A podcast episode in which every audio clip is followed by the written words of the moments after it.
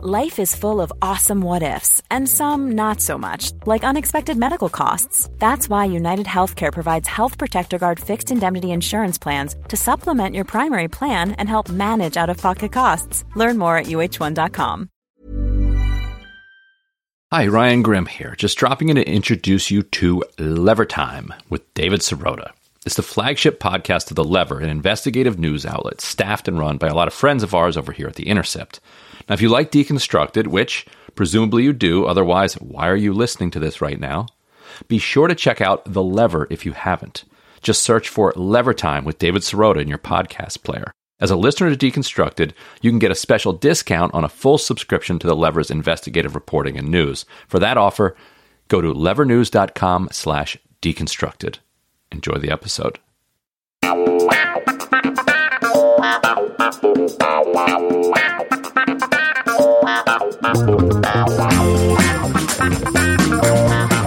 Hello, and welcome to Lever Time, the flagship podcast from The Lever, an independent investigative news outlet. I am producer Frank Capello, filling in for David Sirota this week, who is on vacation.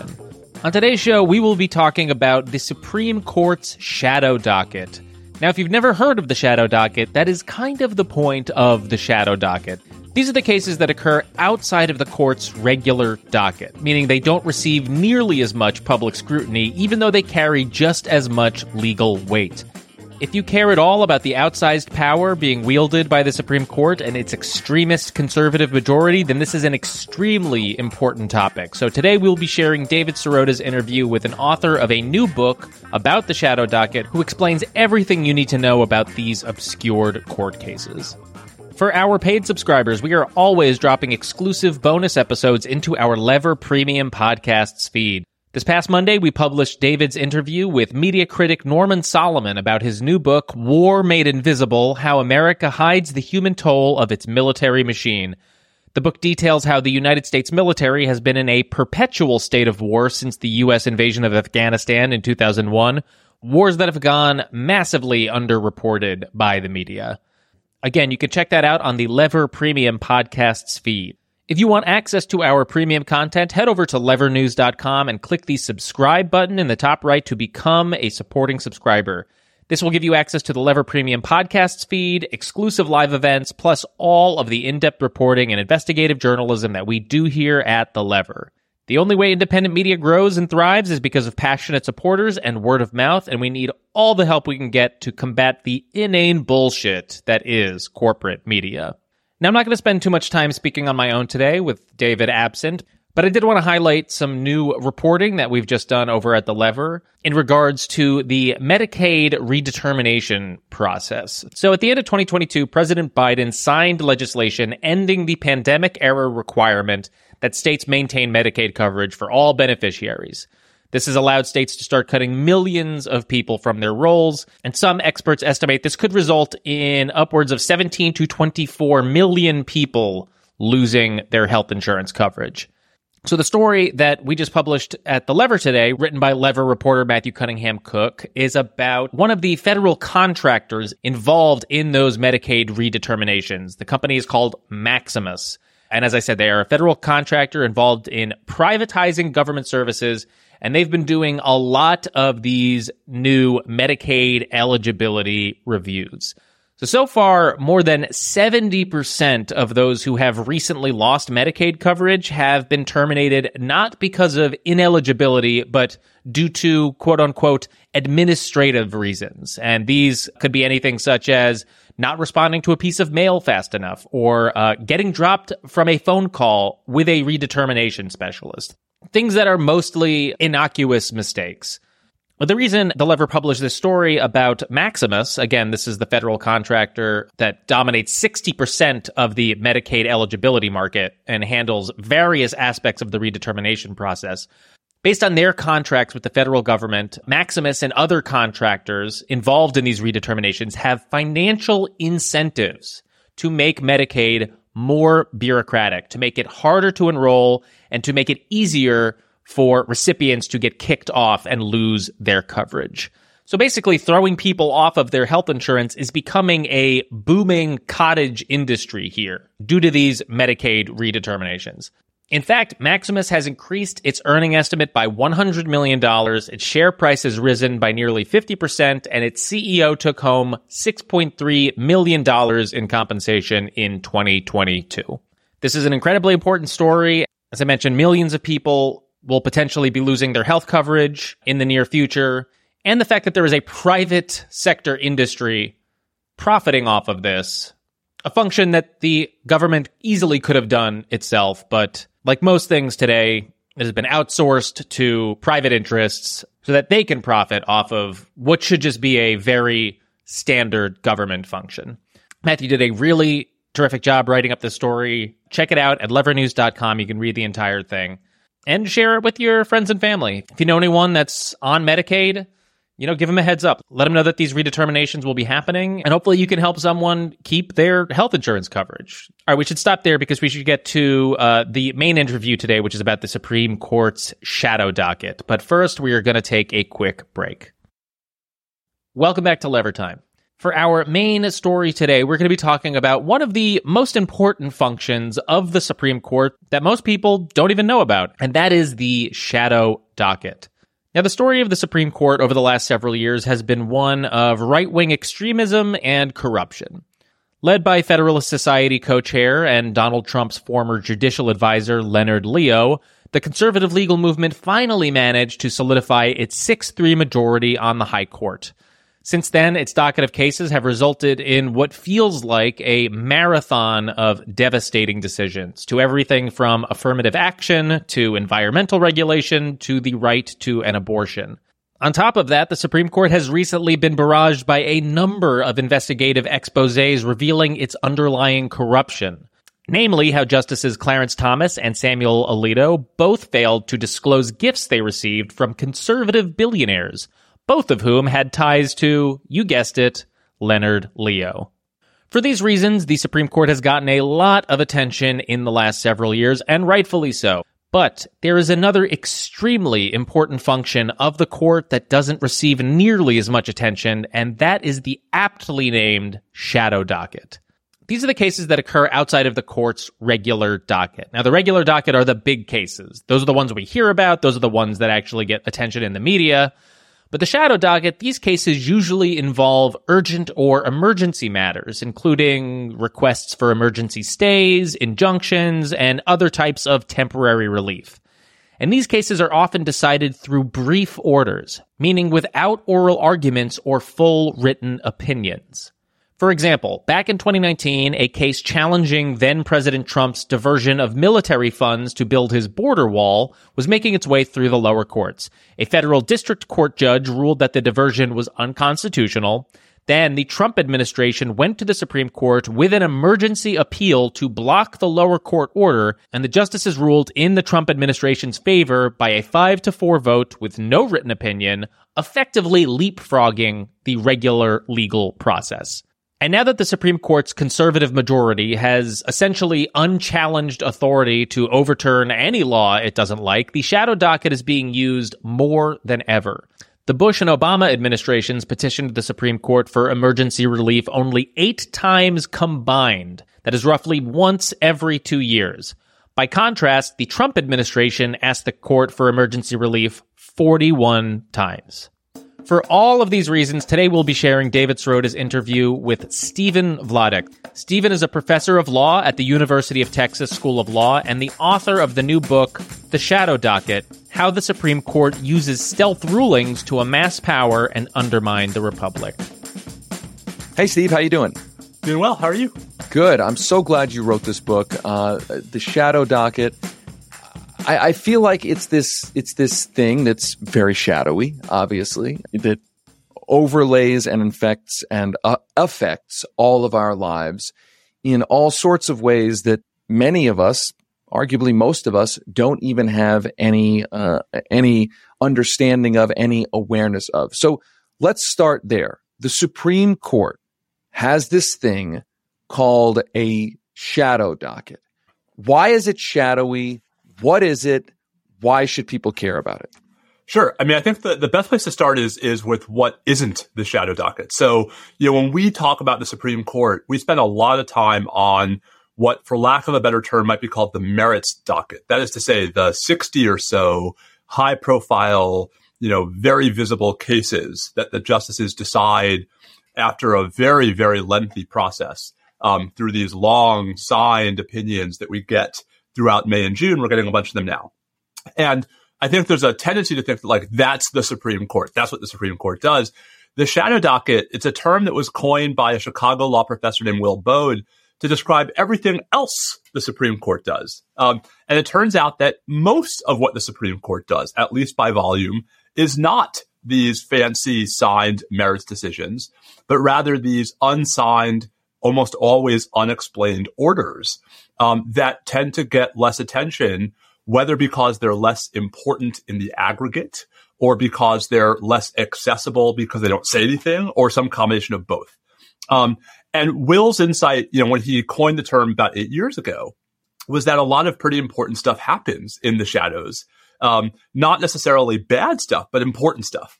And, you know, I wrote the book at least to fill in a decent chunk of that history and to try to argue that actually, if you look at the last six or seven years, especially, some pretty significant and troubling stuff has happened in the shadows. Shadows not because it's like some nefarious plot on the part of the justices, but shadows in the sense that like just not visible to the average person the way that the more traditional output of the court might be.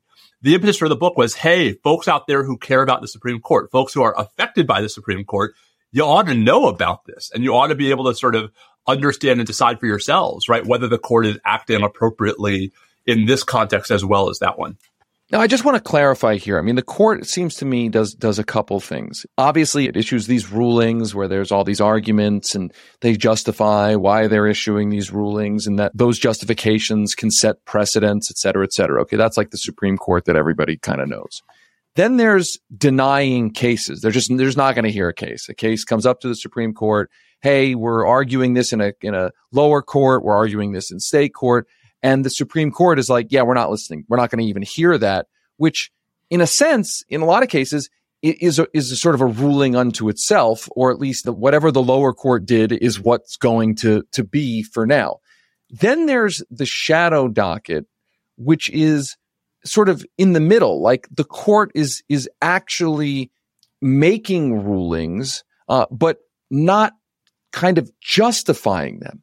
And, and I, I think this is the part that I think is, is so dangerous that it's one thing to say, listen, we're not going to listen to a case because the lower courts, they got it. Fine. It's another, it's another thing to say, all right, we're going to completely explain why we're doing something and create, you know, precedent, common law, uh, justifications. The public understands this. The shadow docket is really kind of seems like people on Mount Olympus just handing down rulings without even explaining them.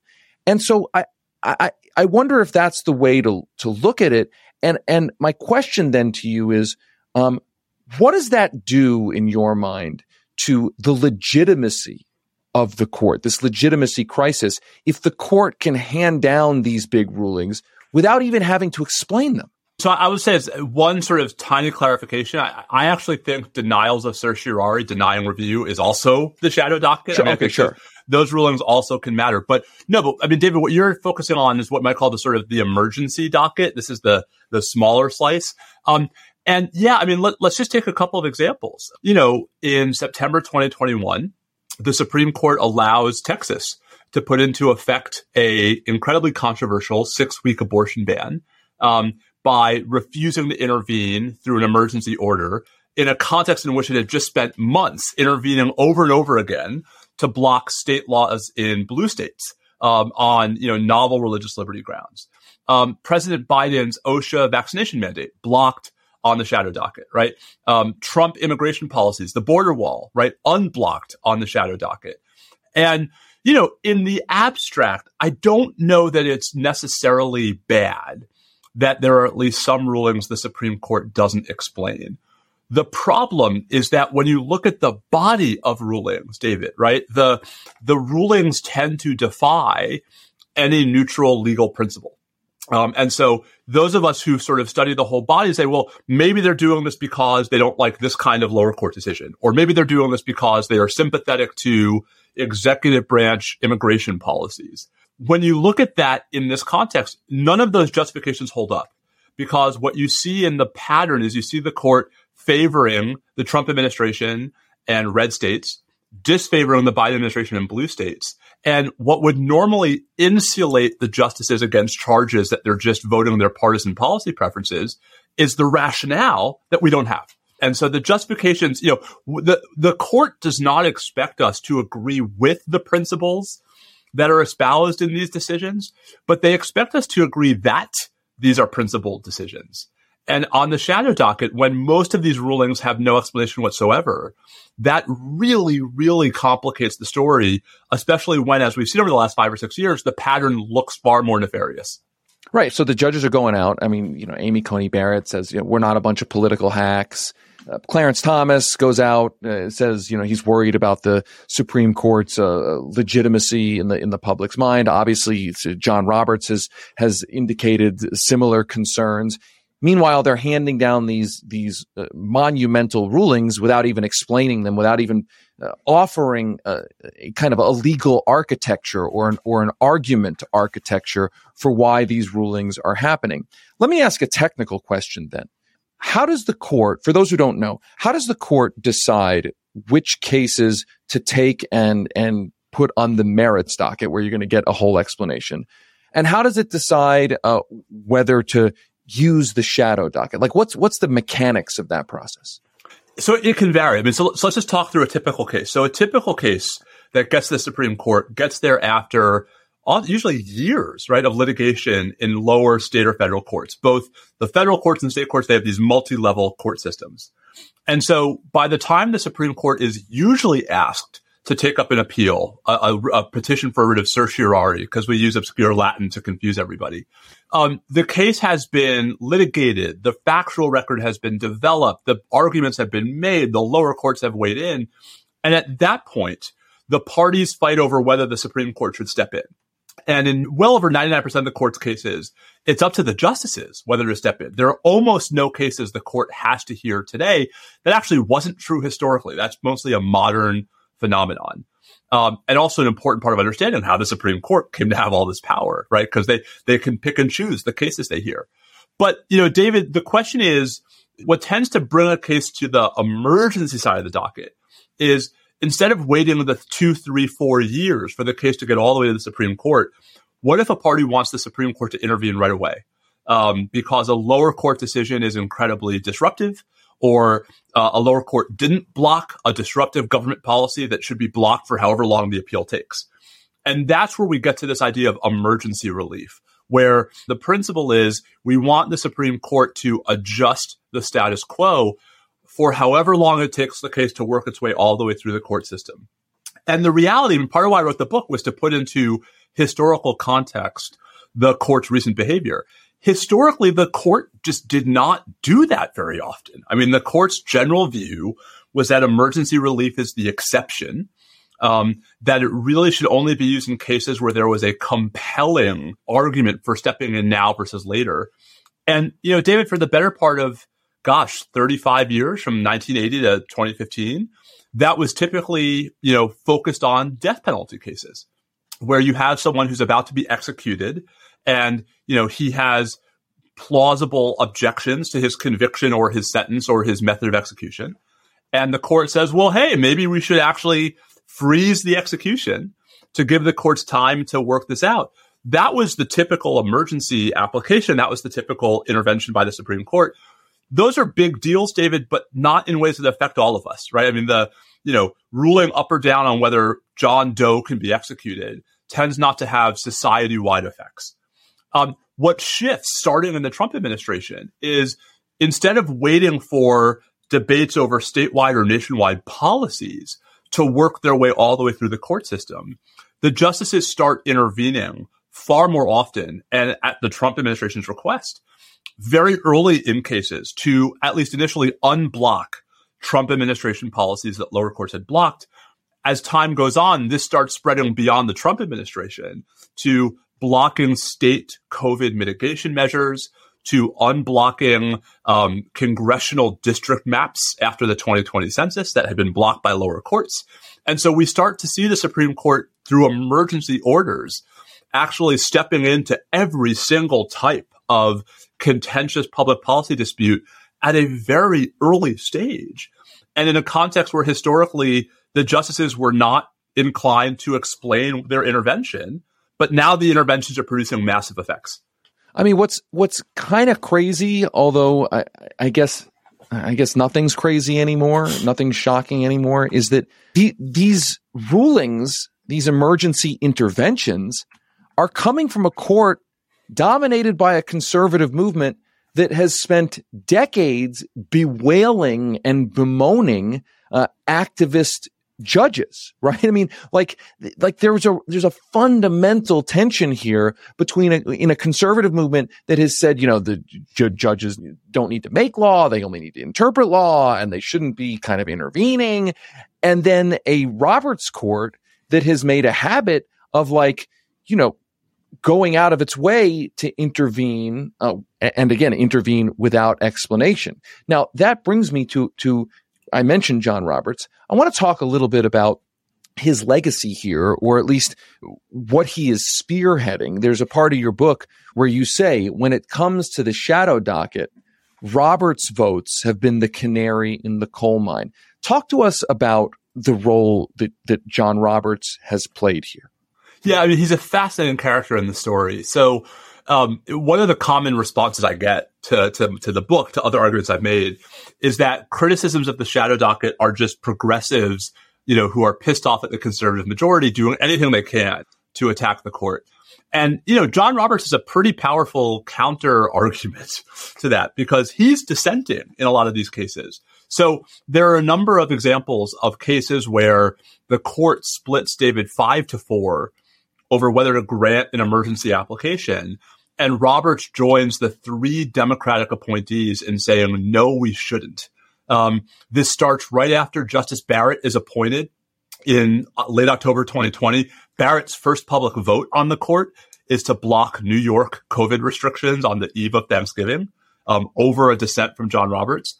And what's fascinating is in all of these cases, in that New York case, um, in the Texas abortion case, in the Alabama redistricting case, Roberts' dissents are always striking the same note, which is I'm actually sympathetic to where the other five conservatives want to go on the merits, but this is not the way to do it. Um, right? That his his objections are process based and institutional, where he's saying the question for us on an emergency application is not what we think the law should be, but rather whether the lower court erred in a way that is so egregious as to warrant some kind of extraordinary intervention. He says that's a high bar that goes beyond just what do we think the answer is. And I think it's really telling that John Roberts, no fan of abortion, affirmative action, the Voting Rights Act, I mean, you name it, is standing up and saying, actually, this is not what we should be doing in these cases. I, I also want to ask the, the historical question, which is empirically speaking, how different is this era from past eras? I mean, obviously the use of the shadow docket on very high profile cases makes headlines in a way to uh, make the public aware that this is going on.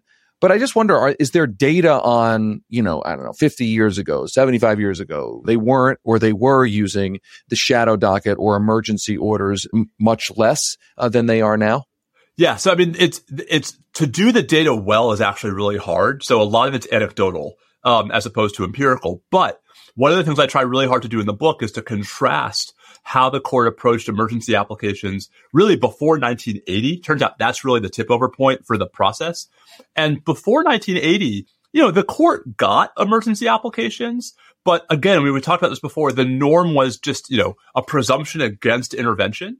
And David, the way the court processed them was radically different.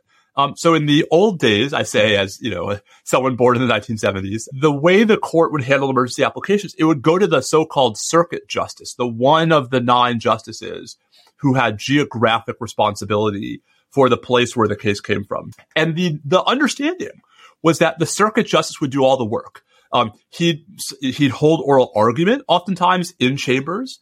Um, he would write an opinion explaining why he was or was not granting relief. But David, no one would confuse that for a ruling of the full court. And so the norm was if it was really an emergency, we'd have this one justice to sort of deal with the status quo in ways that could have the least possible implications for other cases and for other people. And you saw maybe one or two of those a year. Um, and almost never on the scale we're talking about. We're talking about nationwide or statewide policies. Fast forward to, you know, 2017, where all of a sudden you see the Trump administration by itself go to the court 41 times in four years. Um, right after Bush and Obama between them had gone eight times in 16 years. Um, and the court is granting these at a, you know, sort of 75% clip. And so I think it's a combination of more interventions, interventions that are qualitatively more impactful because they are affecting a broader class of cases and the policies that they're acting against are directed toward a larger class of people. Um, and interventions, David, that are, I think, more at the heartland of contemporary public policy disputes in ways that they actually weren't during the Bush and Obama administrations, where a lot of those interventions were actually technical cases where the justices actually didn't even pub- no one dissented from what the court did. So it's not just that it's more, it's that it's more with these broader qualitative impacts in contexts that are more obviously ideologically charged and politically divisive. I want to talk about how Congress and, and, and the legislation making process uh, has impacted some of this. Uh, for instance, the Supreme Court Case Selections Act of 1988. That's that old chestnut. of these bills. yeah. How does that affect this? How did that change the justices' powers to pick and choose issues within cases, issues in which they want to make a particular stand? Yeah, I mean, this is actually, I think, a really subtle but important thing I try to do in the book, right? Which is to to help folks understand not just this technical thing about emergency applications, but just more generally how the Supreme Court came to have all this power. Period. Um, and the the story that I try to tell is, you know, the court's power, David, to pick and choose its cases, and as you say, to pick and choose within a case what questions it's going to decide, was not a founding era idea. Um, right for the first 101 years that the Supreme Court exists as an institution, it had to hear every case Congress told it to hear, which meant two very important things. One, it meant it was up to Congress and not the justices to set the court's agenda. Two, it meant that um, the court was beholden to Congress in ways that were pretty significant because the more that the justices pissed Congress off, the more Congress would retaliate. Um, Congress famously cancels the Supreme Court's entire 1802 term. Um, Congress takes a case about Reconstruction that it didn't want the court to decide in 1869 and just says, Hey, Supreme Court, you can't hear this case anymore. Um, right. The court literally sat in the Capitol until 1935. And so what this all meant was not that the court was impotent. I mean, there were major decisions from the court throughout this era, but the court was just one of the three branches. And it was, it was part of this healthy interbranch dynamic. Fast forward to, you mentioned the Case Selections Act of 1988. That's really the second of a two part story that starts in 1925, where Congress progressively gives up and cedes to the justices the power to pick and choose the cases the court's going to decide. And I think what that really, really signifies, what, what, it manifests today, is that the court no longer feels beholden to Congress at all. Um, it doesn't hear any case it doesn't want to. It doesn't decide any question it doesn't want to. In the context of emergency applications, it does whatever the heck it wants without any real pushback from Congress. And what that means is even if you are a conservative who likes the bottom line of these rulings, it's coming from an unaccountable court. And that's, you know, one of the real sort of underlying themes of the book is that part of the story is really about accountability um, and about how an unaccountable court is a court that's going to do things that are inconsistent and that make the court look political in ways that Congress has an institutional interest in pushing back against, but for various reasons just has stopped doing. I really want to talk uh, about this because th- this, I think, everybody who's been following, for instance, all the corruption mess at the Supreme yep. Court uh, is wondering why isn't anything happening here? And what you seem to get from most uh, Democratic lawmakers is, well, the court needs to clean itself up. And you're like, wait a minute, what, what, what is going on here? You are a co equal branch of government and you have power here. So I just want to take take a step into that for a second.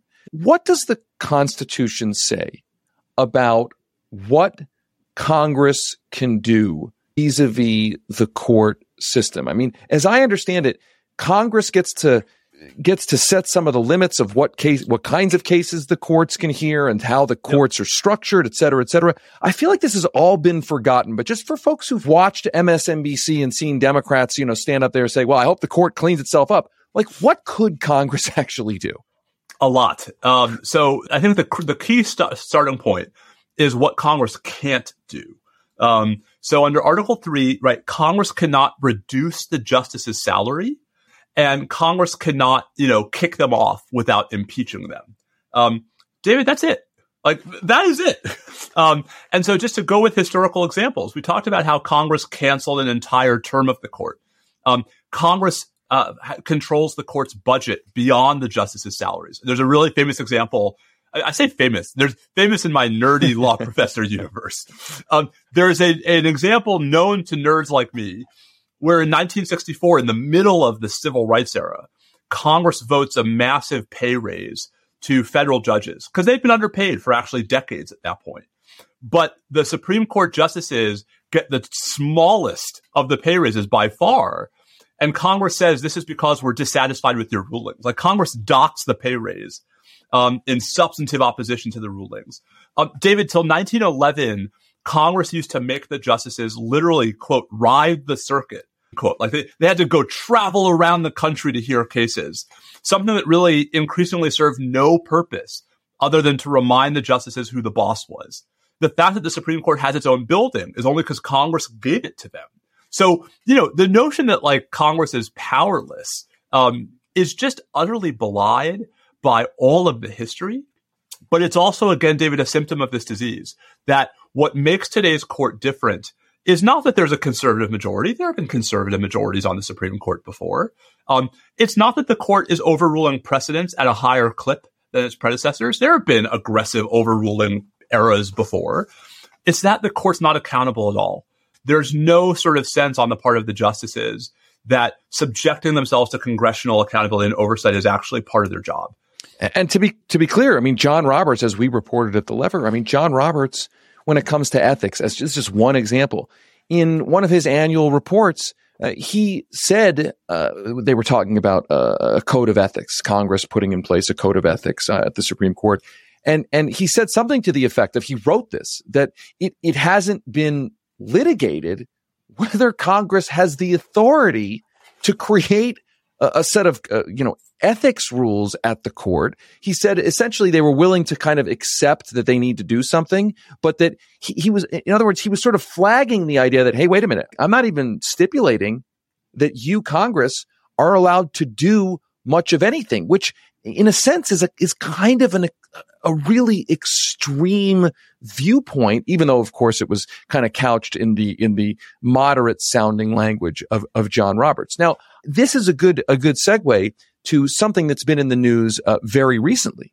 uh, which is this question of judicial review. There have been a lot of, of progressives lately saying that Congress should use its authority when it passes laws uh, to limit the court's uh, right to review the legislation that that Congress has passed.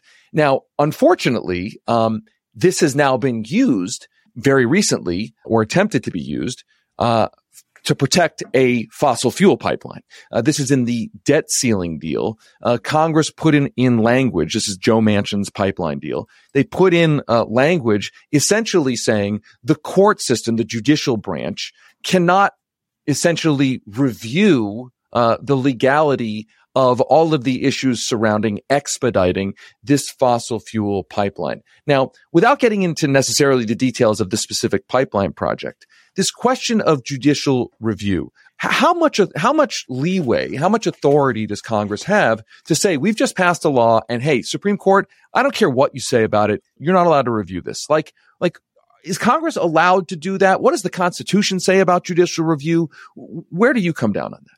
Uh, so at the risk of giving you a law professor answer, the answer is maybe. Um, right. But, but I mean, let, let, me sort of put some, some, some, some meat on that. I mean, so the short version is Congress has broad control over the Supreme Court's jurisdiction. Um, there's a, a pretty decent argument that Congress does not have unlimited control over the Supreme Court's jurisdiction. Otherwise, there'd be no point in having a Supreme Court. Sure. Um, and so the the sticking point, I teach this in the the federal courts class in law school. Um, the sticking point is where's the line? So I mentioned, you know, there's this 1868 case where Congress stops the Supreme Court from ruling on the legality of Reconstruction because Congress was worried that the court might say it wasn't legal. There are examples of that. But I mean, David, I think the, the broader point here is what we call jurisdiction stripping um, is yet another tool Congress has in its tool bag to exert leverage over the court, whether it's exercising that power to the constitutional line or even past it. And so part of why I wrote the book was because I think we fall into this trap of talking about the court as nothing more than the sum total of its merits rulings. Um, Dobbs bad, Bruen bad, Obergefell good. And what that really neglects is that there are serious institutional problems with the court right now that ought to trouble even those who are less bothered by the bottom lines of the individual cases. And yet we, we have this perverse way of talking about the court as an institution based on 1% of its work. Um, and without taking into account the much broader historical and institutional context that tells a very different story about this institution. You mentioned the Chief Justice's year end report. This is actually such a great example. So Warren Burger starts this practice in the mid 1970s, and he envisioned it as sort of tantamount to a State of the Union address. Um, this is Burger trying to elevate himself relative to the president. Like I too get to give a fancy speech every year. Um, but but the but the sort of the, the kernel of it that's so interesting is he he styled it. He viewed it as a wish list to Congress. Like, dear Congress, I'm giving you a year end report on what we need. And that persists all the way through his tenure. It persists through Rehnquist's tenure as chief. It's only in 2009, in John Roberts, I think, fifth year end report, that he stops asking for stuff. Um, and then fast forward to the one, I think, from 2021 that you were quoting from, where he says, you know, we'll be the keepers of our own counsel about our ethics. Like, this is the mentality that we should all have common cause in pushing back against, whether or not we agree or disagree with particular substantive rulings of the court. And this is a huge part of why I wrote this book and of the, the sort of the conversation I'm hoping the book helps to provoke. Okay, so the last question then is uh, if you had a wand and you could just wave it and you know two three four different things could happen immediately what would they be and i and i want to i want to also ask a specific question here especially when it comes to uh, denying cert. You know the, the the court just saying no we're not going to hear this case.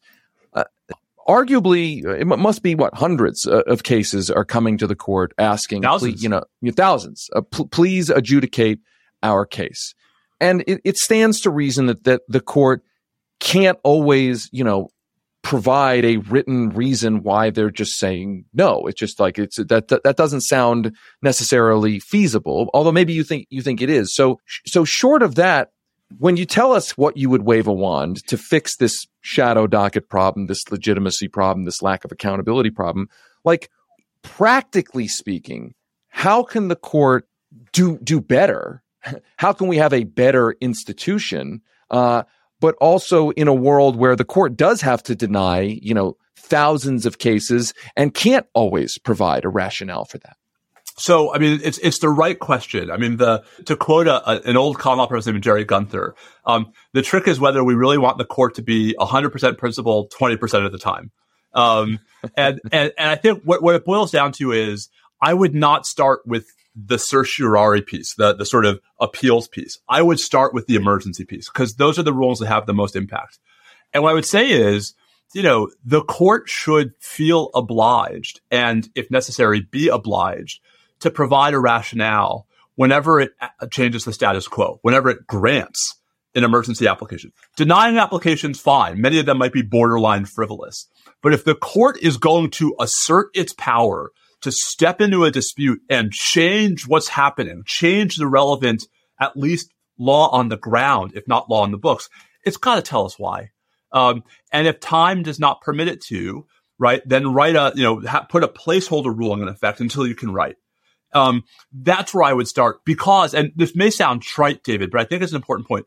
because it's in the rationales that the justices are most judicial and least political and I don't mean like least partisan, right, in their in their behavior, because it's the rationales that make them judges. It's not the robes. Um, and if you believe that it's the rationales that make these nine people judges and not the robes they're wearing, then that's the commitment they ought to feel whenever they're going to hand down a ruling that affects the status quo that impacts thousands, millions of people, like we've seen so often in the last six, seven years. To add to that, um, now I say this with an asterisk, and the asterisk being that that many of these judges seem uh, uninhibited, unconcerned with with uh, sort of contradicting their own previous rulings and their own previous rationales. So that's my asterisk here. But in a normally functioning society, the judges would issue uh, rulings or at least rationales on emergency orders and the like, which would tell society, okay, well, look, the courts are basically saying we can't do it this way, but they've left open the possibility of doing it that way, or this is their principle. And that's the, you know, I mean, this sort of this common law ish idea. I mean, I'm not a law professor, but this sort of right. idea that like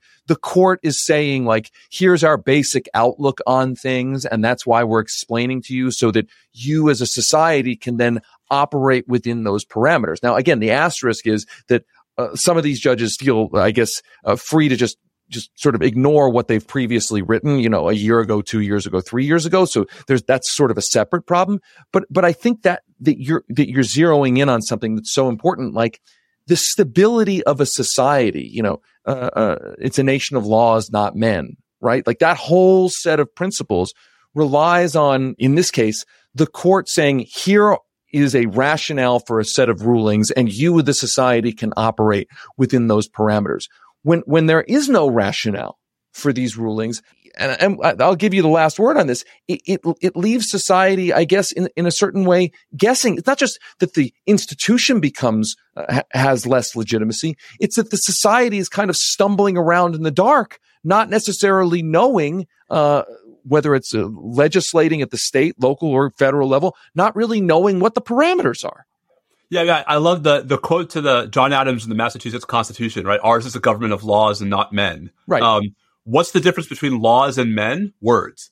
Um, right. The the difference between laws and men is are the decisions being guided by written down, expressed rules, or the decisions, you know, Caesar pointing his thumb up or down. Um, and right, the former is the rule of law, and the latter is the rule of man. Um, and the problem when you have a Supreme Court with this much power including the power to basically put its thumb up or down without providing rationale, is not that any one ruling is suspect, David. Like that's too much, right? It's that we lose faith in the institution, that it's acting in a way that is judicial and not just nakedly political. And if the court is going to be operating in a way that's nakedly political, it is failing to live up to its end of the bargain. The Constitution creates an independent judiciary that's not subject to direct election, but not an unaccountable judiciary. It's walking that tightrope that we did imperfectly, but we did for 200 years. And that I think the last 35 years we've fallen off of. And I think the shadow docket is one very accessible uh, uh, example of that. I think the current ethics swirl is another example of that. But David, there'll be other examples tomorrow. And, you know, the, the reason why I wrote the book was so that we would start talking about the court this way, as opposed to here's the 47th reason why Dobbs is wrong. You know, that's not an unimportant conversation, but it sure. just, it misses so much of what's truly fundamentally flawed with the court as an institution today. Steve Vladeck is a professor of law at the University of Texas School of Law. He's the author of the terrific, important, and fascinating new book, The Shadow Docket How the Supreme Court Uses Stealth Rulings to Amass Power and Undermine the Republic. You can also find him on Twitter at Steve underscore Vladeck. That's V L A D E C K. Steve Vladeck, thank you so much for taking time today. Thank you so much for writing this book. It's hugely important. Thanks, David. Great to be with you. That's it for today's show. As a reminder, our paid subscribers who get Levertime Premium get access to our weekly bonus episodes. To listen to Levertime Premium, head over to levernews.com to become a supporting subscriber. When you do, you will also get access to all of the Levers Premium content, including our weekly newsletters and live events, and that is all for just $8 a month or $70 for the year. One last favor, please be sure to like, subscribe, and write a review for Lever Time, this podcast, on your podcast app. And make sure to check out all of the incredible reporting that our team has been doing over at levernews.com. Until next time, I am Frank Capello. Rock the boat. The Lever Time podcast is a production of The Lever and the Lever Podcast Network. It's usually hosted by David Sirota. Our producer is me, Frank Capello, with help from The Lever's lead producer, Jared Jacang Maher.